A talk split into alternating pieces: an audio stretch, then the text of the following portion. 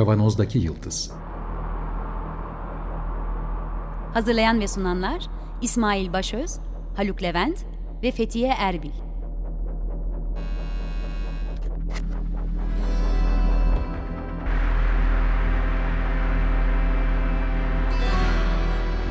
Bugünün penceresinden geleceğin ayak izleri. Merhabalar, Açık Radyo'dayız. 95.0 Kavanozdaki Yıldız programında sizlerle beraberiz. Geleceğin ayak izlerini sürmeye devam ediyoruz. Ben İsmail, Haluk'la beraber kayıttayız. Merhaba. 6 program yaptık. Platform kapitalizmi ve platform ve bulut teknolojisi konusunda konuşurken bugün dedik ki ya önemli bir gelişme var galiba, bize önemli geldi. Bir küçük ara verip buraya geçelim diye. Fakat Haluk, sen de farkındasındır ki işte öyle büyük bir direksiyon kırma olmuyor. Sonucunda her şey birbiriyle ilgili yani sonuçta.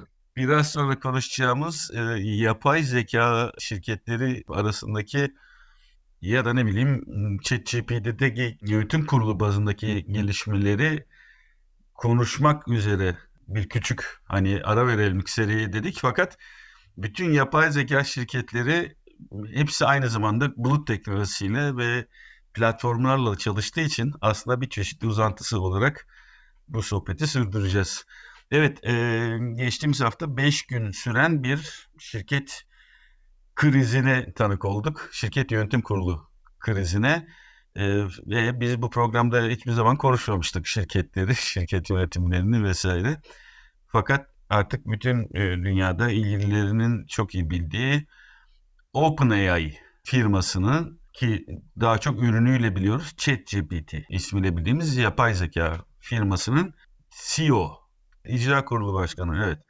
Çok bilinen isim Sam Altman. Hiç beklenmedik bir günde yönetim kurulu tarafından CEO görevinden uzaklaştırıldı Sam Altman. Hatta o gün sabahında OpenAI adına sunum yapmış bir durumda iken akşam üzeri toplantıda, akşam gece toplantısında görevden çıkarıldı haberi verildi. Kaldı ki en büyük destekçilerinden Microsoft'un bile haberinin olmadığı bir durumla karşılaşıldı.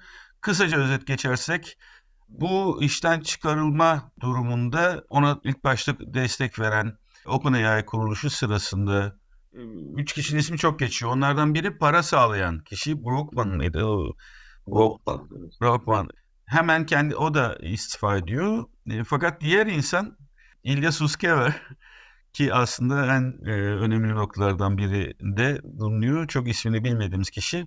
Haluk'un deyişiyle çok sevdim. Bilim subayı. Star Trek diliyle söylersek bilim subayı İlya Sutskever ilk başta Altman'ın görevden çıkarılmasını destekleyip sonra da pişmanlık duyduğunu belirten bir tweet atıyor. Bu arada 700'e yakın, ki 770 civarında çalışanı var. 700'e yakın çalışanı da isyan edip Altman'ı geri istiyoruz diyorlar. Şirkette bu arada başka isimler geçiyor CEO'luk görevi için. Biraz sonra biraz da bahsedeceğim. Aslında bu isimleri göz önüne alınca en önemli problemlerden birinin güvenlik olduğu ortaya çıkıyor. Yapay zekanın güvenliğiyle ilgili olduğu ortaya çıkıyor. Sonucunda 2 cümlelik bir özetleme yaparsak, bir tanesi evet kar amacı gütmeyen bir kuruluş olarak kurulan OpenAI'ın bu süreçteki ticari yönetimiyle ilgili bir sıkıntı var. Ama bizi daha çok ilgilendiren, bugün de belki daha çok üstünde duracağımız nokta, yapay zekanın güvenilirliği ile ilgili bir tartışma olduğu söyleniyor. Birçok güvenilir otorite bu noktada altını çiziyor. Bu sürecin, buradaki çatışmaların temelinde bunun yattığını belirtiyor. Yine biraz özetlemeli söylersek, İlya Sutskever'in daha önceki açıklamalarında Sutskever yapay zekanın eğitimi sırasında, trainingi sırasında limitlerin konulması yönünde daha çok görüş bildiren bir kişi olarak gördüm, okudum.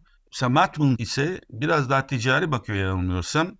Biz şimdi hızla gidelim, işlemcileri artıralım, limitleri koymak, tehlikeleri önlemek konusunda da yeni yapay zeka modelleri gelişecektir.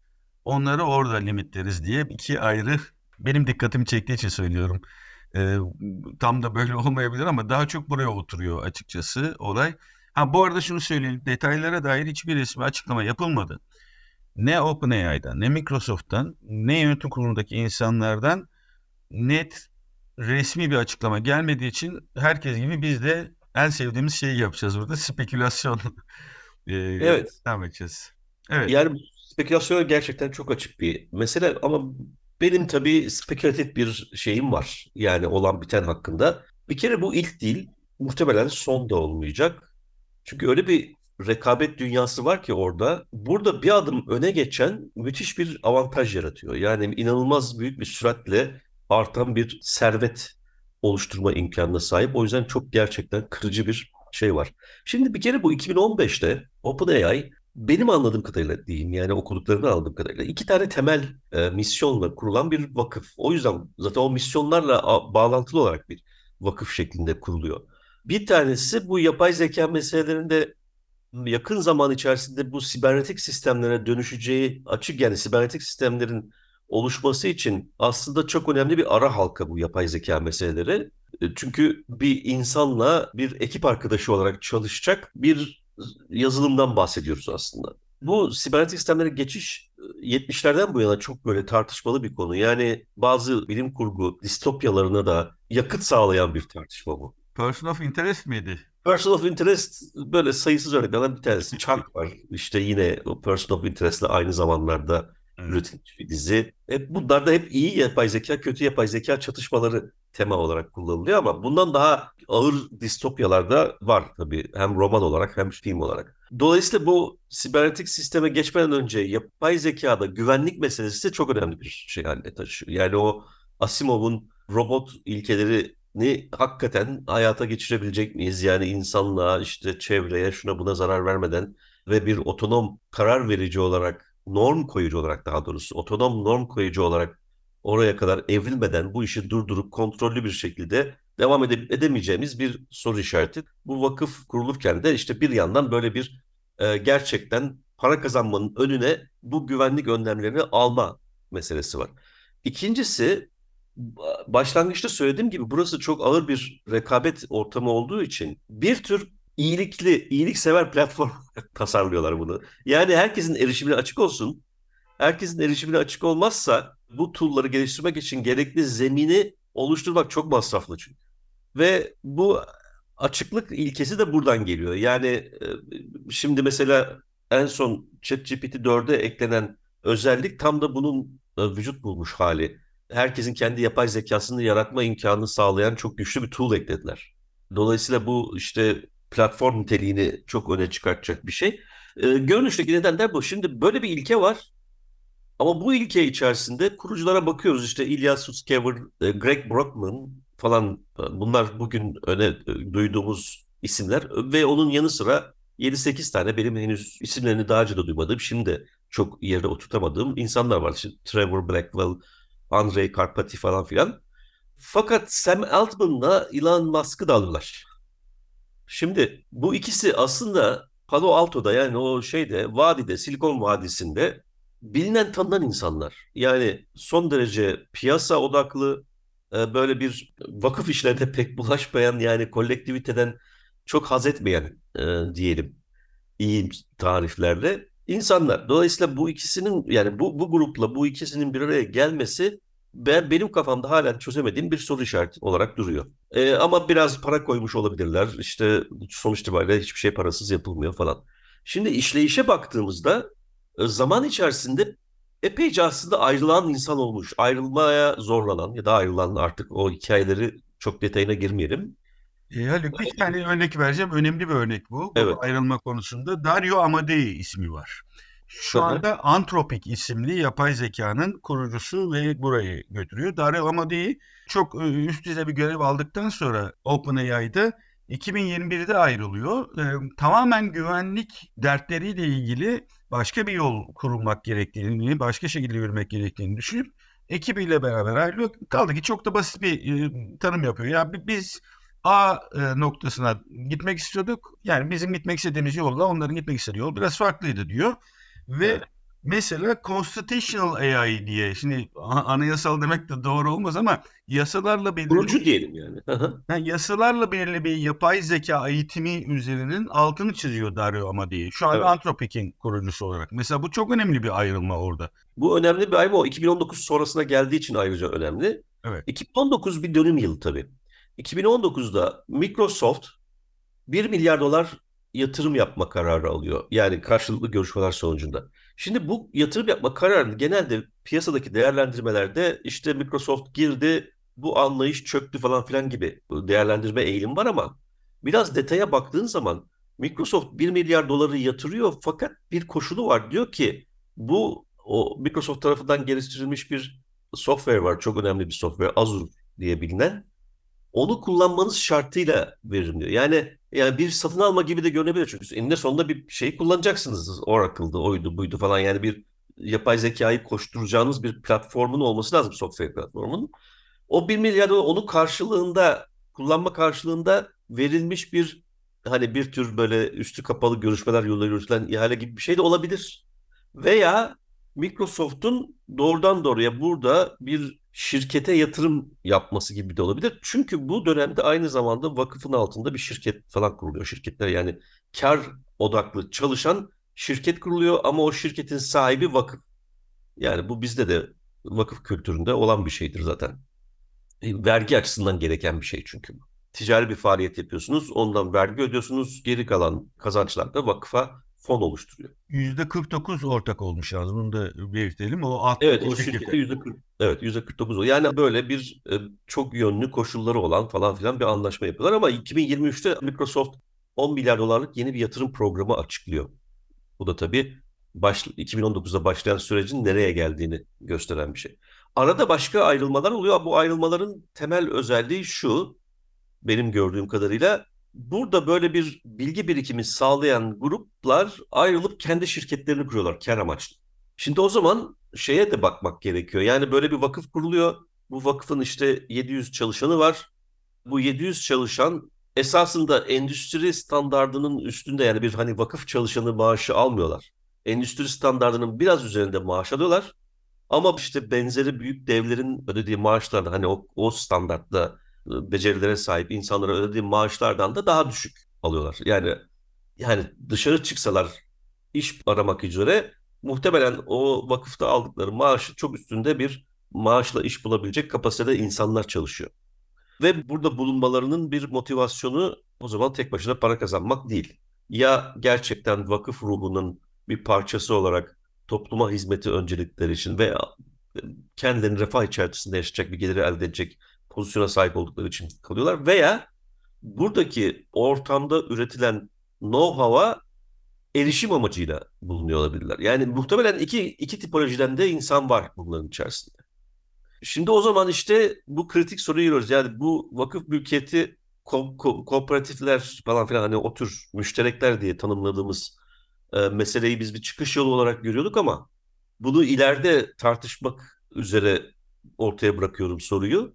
Bu bizim istediğimiz bir çözümü getirebilecek bir araç mı sorusunu şu anda koyuyorum. Bu çok güzel, tipik, üzerine didik didik edilmesi gereken bir örnek olay. Yani bu vakıf mülkiyetiyle ya da işte kolektifle, ortaklık mülkiyetiyle sermayenin egemen olduğu bir düzende entity olarak, varlık olarak bulunmak ve bu bulunma işte bir sırasında yani bu bulunma hali içerisinde de başlangıçtaki ulvi diyelim tırnak içinde amaçları korumak mümkün olabiliyor mu? Çünkü sermayenin gerçekten girdiği yeri dönüştürücü, bozucu etkisi çok güçlü. Ama Çin'de kamu bunlara sahip. Evet, devlet biliyoruz zaten orada. Şimdi bir böyle bir... Ne diyoruz dedim, ben kapadım. Devlet kapitalizmi. Yanına gidiyorum. Tabii burada Altman'ın, senin de bahsettiğin gibi, bunun artık iyice bir önemli kar kaynağı haline dönüşmüş olmasından dolayı bu karı alalım fikri var.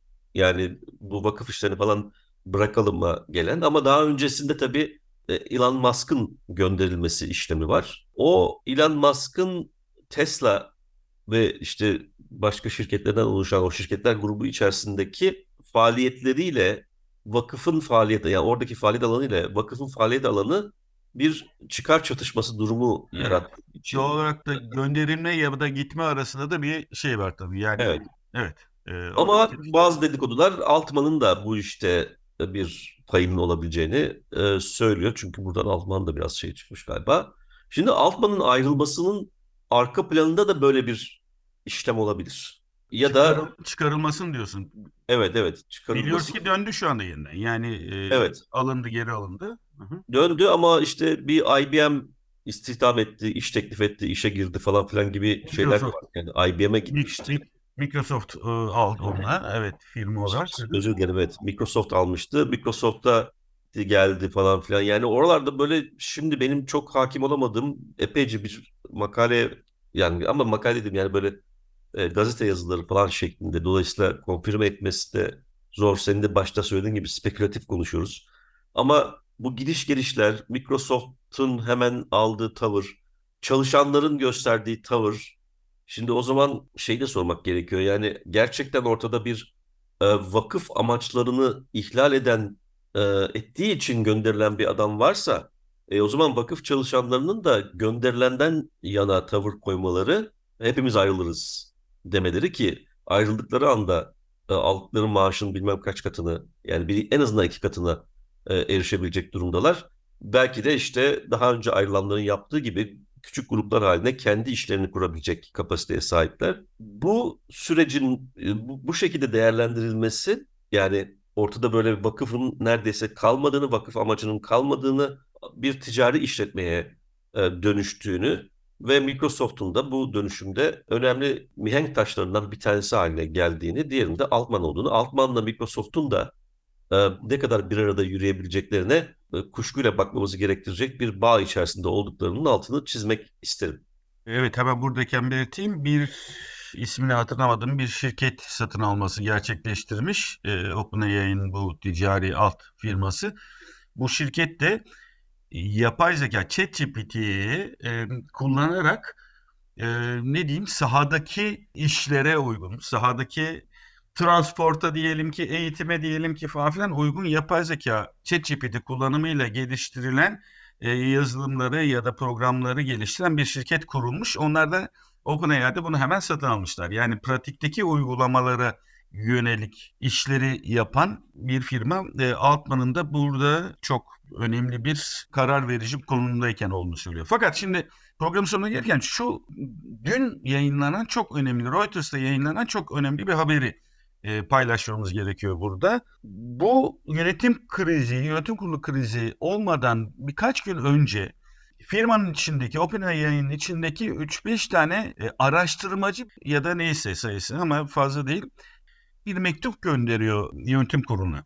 Şu anda hazırlanmış olduğu, ki daha önceden de bir senedir falan üstünde konuşulan bir olaydı. Asıl hedefin yapay genel zeka diye belirtilen. Şu ankiler genel zeka değiller. Yapay genel zeka değiller. Yapay genel zekaya yönelik bir çalışmanın Q ismiyle, Q yıldız, içinde o ufak bir yıldız işareti de var, ismiyle denemelerin yapıldığı ve olumlu sonuçların alındığı, fakat burada da çok hızlı hareket edildiği, bunun çok daha büyük risk taşıdığı, çünkü yapay genel zekaya temel olabilecek ya da belki onun küçük bir modeli olabilecek bir olay olduğu, bunun yaratabileceği risklerin çok önemli olduğuna dair bir mektup göndermiş araştırmacılar. Bazı spekülatif haberler diyor ki, burada fikir üretiyorlar yine onlar da tabii, tam bir açıklama olmadığı için. Bunun üzerine yönetim kurulundaki insanlar iyice alarma geçti, alarm verdiler ve bu tartışma alevlendi şeyin içinde, yönetim kurulunun içinde diye söylüyorlar. Yani yine biz bunlara doğru gidiyoruz ama çok hızlı gidiyoruz. Hemen kısaca belirteyim, şu anki yapay zekalar bir sonraki kelimeyi istatistiksel olarak tahmin ederek, bunlar çünkü large language model, giden bir yapay zeka modeli bu. Metin temelli, dil temelli bir yapay zeka modeli. Doğal olarak da bir sonraki kelimeyi istatistiksel olarak tahmin ederken tek bir doğru yok. Tamam, çok fazla değil ama birkaç farklı seçenekle gidiyor. Fakat Q matematik problemi çözmüş. Tek doğrulu. Yani şöyle belki anlatmak lazım. Bu şu anda bizim kullandığımız da aslında genel yapay zeka diye adlandırılıyor. Ama değil. Ama burada bu hani zaman zaman saçma cevaplar veriyor ya. Orada bu saçma cevapların ortaya çıkması algoritmanın çalışma mantığıyla ilgili bir şey. Bir semantik değerlendirme, yani anlam üzerinden bir değerlendirme yapma yeteneğine sahip olmadığı için istatistiksel araçlarla karar süreçlerini yönlendiriyor. Olasılık temelli karar süreçlerini yönlendiriyor. Buralarda iyileştirmeler ama geometrik olarak gerçekleşiyor. Senin bahsettiğin Q, ben hiç okumadım bunun üzerine. Q-Star anladığım kadarıyla bu algoritmanın terk edilerek daha başka ve devrimci bir algoritma ortaya koymaları ve bunun bir sıçrama yarattığını anlatıyor. Ama ismi yeteri kadar ürkütücü geldi bana iki açıdan. Q deyince bir bu Amerika'da kurulu QAnon. QAnon'u söyleyelim hemen. Çok konuştuk onun üzerine. Evet. Komplo teorisinin sembolü oldu artık. Sembolü olmuş. Yani böyle hani bütün bu Trump'ı şunu bunu falan işin başına getiren aşırı zeki ekip bütün dünyayı yöneten falan filan. İkincisi, daha kötüsü Q, Star Trek'in en ilginç karakterlerinden bir tanesidir. Bir tür olarak zaman ve mekanla bağlı olmayan bir tür. Yani her yerde hazır ve nazır olan ve uzay zamanı bükme yeteneğine sahip olduğu için takdiri ilahi gibi bir böyle onların bir kendi continuum adını verdikleri, süreklilik adını verdikleri bir yer vardır. Başa bela ama çok da kaptanların başına, özellikle Picard'ın başına çok bela olan bir tiptir. O da hani her şeyi yapmaya razı, ilahlaştırma anlamında, yani gerçek anlamda bir ilahın timsalidir. O mitolojideki tanrıların semboldür, böyle bir işaretle bütün her şeyi değiştirir falan filan. Belki de bu yüzden koydular ismi. Belki, yani bilmiyorum artık onu. İlkokul seviyesindeki problemleri çözdüğünü şu anki denemelerde, eğitimlerde ve bunun da yapay genel zekaya yönelik çok önemli bir adım olduğunu. Yani çünkü tek cevabı var problemin. Yani bu yaratıcılığın bir ön adımını gerçekleştirdikleri anlamına gelir. Evet. Problem çözme, çünkü o yaratıcılık faaliyeti gerektiren bir şey. Buradan dolayı da bunun da kontrolsüz gittiğine dair anladığım kadarıyla araştırmacıların mektubu olduğu söyleniyor. Bu tartışmalar toplamda bizim ilgimizi burası çektiği için belki de buraya fokuslanıyoruz daha çok. Güvenlik üzerine, ki biz daha önce de bu konudaki gelişmeleri aktarmaya çalışmıştık sohbetlerimizde. İşin en iç tarafı Elon Musk da, işte Altman da, Gates de güvenliğe dair tek cümlelik, hatırlıyorsun Mayıs aylarındaydı yanılmıyorsam, güvenliğe dair tek cümlelik bir önemli bir ihbarı ya da uyarıyı. Hinton'un açtığı bir uyarı mektubuydu. İki tek cümlelik, yani bu çalışmaları hemen durdurun diye. Ama hepsi bunların içindeydi. Şimdi burada bu tartışmanın olması da acayip bir çelişki olarak geliyor. Anladığım kadarıyla evet, burada tedbir almamız lazım ama çok hızlı devam edelim. Yani kar belki de çok dürtüyor burada, pazarı terk etmeyelim. Ya da hayır, mutlaka tedbirliğe gidilmesi gerekiyor ve yapay zekaların eğitimi sırasında bu limitlerin koyulması gerekiyor diyen görüşlerin tartıştığını biz şu anda varsayıyoruz en azından. Yok şöyle açıklamalar var. Yani biz yapmazsak Çin yapacak falan filan gibi böyle bir kırmızı pazartesi durumu tarif ediyorlar. Yani. Çok iyiymiş. Çok iyi benzetme. Ben görmedim, ben bilmiyordum hali olacak diyorsun. Evet. Herkes görüyor ama kimse herkes bunun olmasına karşı ama hiç kimse bir şey yapmıyor durumu. Yani hatta kendi üzerlerine düşen rolü benimseyerek oynama taraftarılar. Evet. Peki. Programın sonuna geldik. Bu ilginç gelişme aslında yine bizim devam ettiğimiz serinin bir parçası olarak duruyor.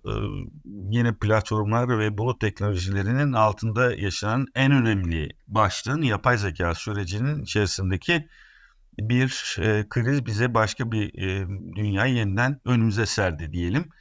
Programlarımıza bu şekilde devam edeceğiz. Serimize dönmeyi planlıyoruz. Ama bu haftalık bu kadar. Bu programın size ulaşmasını sağlayan Açık Radyo çalışanın bütün arkadaşlarımıza çok teşekkür ediyoruz. Program destekçimize çok teşekkür ediyoruz. Önümüzdeki haftalarda yeniden sizlerle görüşmek üzere. Hoşçakalın. Hoşçakalın.